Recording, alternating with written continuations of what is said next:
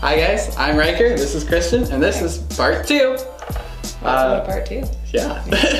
yeah. On Sunday, Kristen talked about breakthrough. About breakthrough. Yeah. yeah.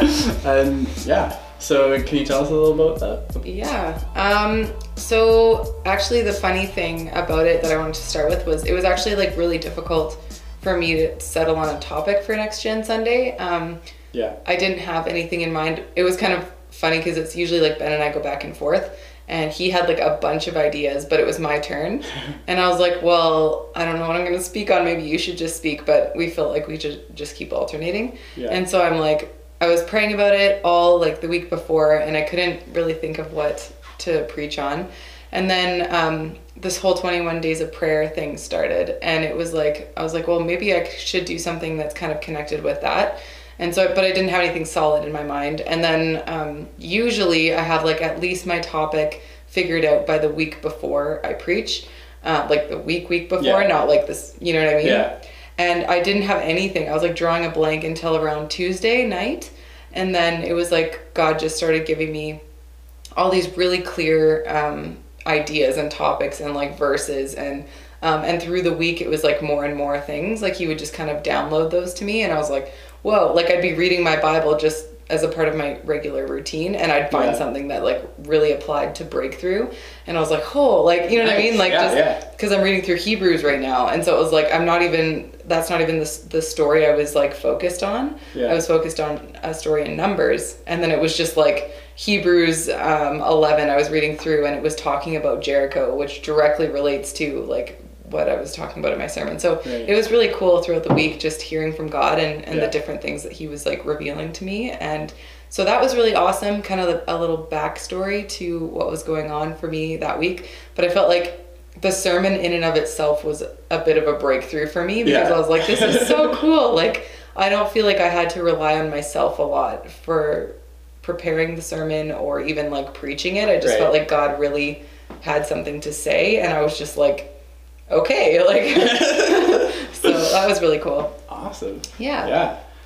Yeah um actually one thing i really liked that you said was um, if you feed faith you starve fear. Yeah. So it's kind of funny because they're polar opposites right? Yeah. like fear and faith you can't have faith in a certain area and then have fear in that same area right? Mm-hmm. and and i kind of talked about that with our um, stuff with Caden going to school and different things like that. It was like i was not having faith that he would be okay and that God that I could trust God with him. Mm-hmm. and that's why I was holding back. But it wasn't like I didn't have any faith. It was all fear based right? right. And so in order for me not to be fear based in that area I had to actually say no to making a choice based on fear. And so yeah. I had to make a choice that was the opposite of fear in that moment. And so we can do that. I really like it because it's very practical. And obviously you use common sense. Like if there's a safety concern, you don't be like, I'm gonna feed my face, and like, you know what I mean, like jump yeah. off a cliff. But, yeah. but there's things that you can do in your life. You can be like, wow, I'm really scared um, about this certain situation. And you can be like, you know what, I'm not gonna give in to that. Just because I feel that way mm-hmm. doesn't mean I'm gonna walk in that direction. And so you can choose to actually because you have a choice, right? You can choose to either walk in fear or walk yeah. in faith, whether you feel afraid or not. Right, yeah. And so um, I really, really like that concept, and you can apply it to so many areas that you want to grow. If you want to grow in faith in reaching people, like if you're like, I'm afraid to talk to people about Jesus, mm-hmm. just don't give in to that fear. Yeah. Be like, I don't care how stupid I look right now. Yeah. God wants me to go talk to that person, so that's what I'm to do, right? Like, I'm not to give in to the fear. I'm to feed my faith. Yeah.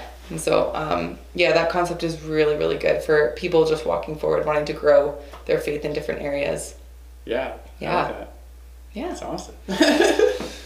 um, we also talked a little bit about faith at the end. Yeah. Like, if you remember, um, we kind of went through like Hebrews 11 a little bit, like touched on it. Um, I really like that chapter. If you guys have time to read it throughout your week, Hebrews 11.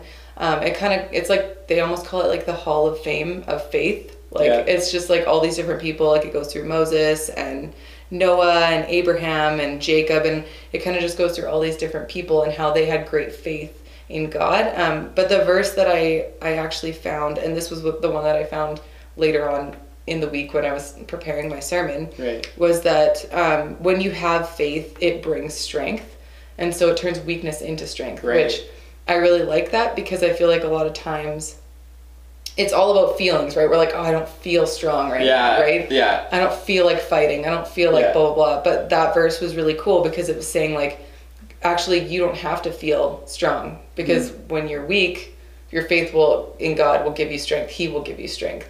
And so it's really cool to think of it, um, faith and fear, like we were talking about, as opposite things. Yeah. Because then you start to see uh, when you actually starve your fear, you'll start noticing some of these things, like we we're talking about, like raising the dead and all those really crazy things that come from faith that can't exist out of fear. Those Right. things are going to start to happen, right?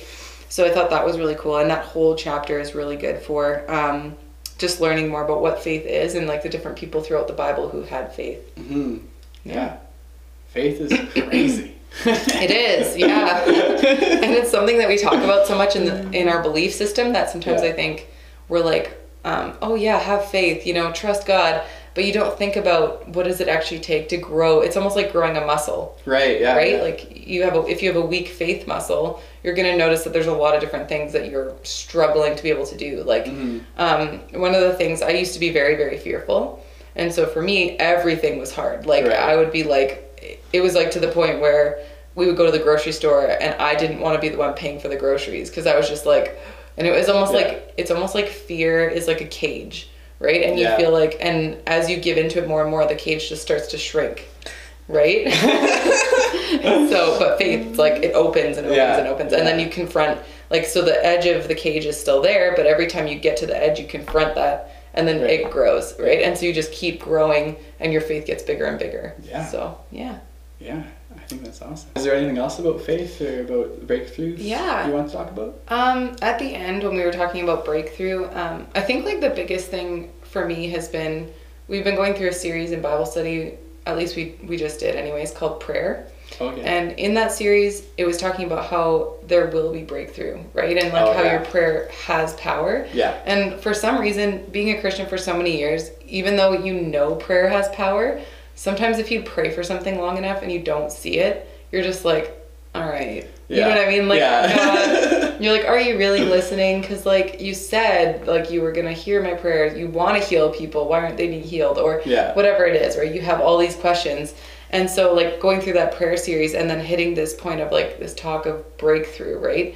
And I think the biggest thing that I wanted to really, I didn't really get to, but I wanted to kind of add at the end was that um, there will be breakthrough, right? Mhm. It's like, it's a, it's not a matter of if, it's a matter of when. Yeah. And I think sometimes when we think of prayer as being powerful, it changes how we pray, right? Like, Right. Yeah. if you think about prayer and you're like god hears my prayers Yeah. and and you think about the story of daniel or you think about you know jericho and the walls falling down Mhm. you're like man like it there is actually Yeah. power behind it like Yeah. there's something happening Yeah. and and the best description that i heard or i think it was actually like something i read was um they're talking about how like if you could see what was happening in the spiritual when you pray Mm. and so like that gives you almost like um, imagery in your mind of when you're praying what's actually taking place, right? Mhm. Like it's not just words floating off into thin air that have no meaning and Yeah. you're like and then later you're just like, man, I wish I didn't even pray for that nothing happened, right?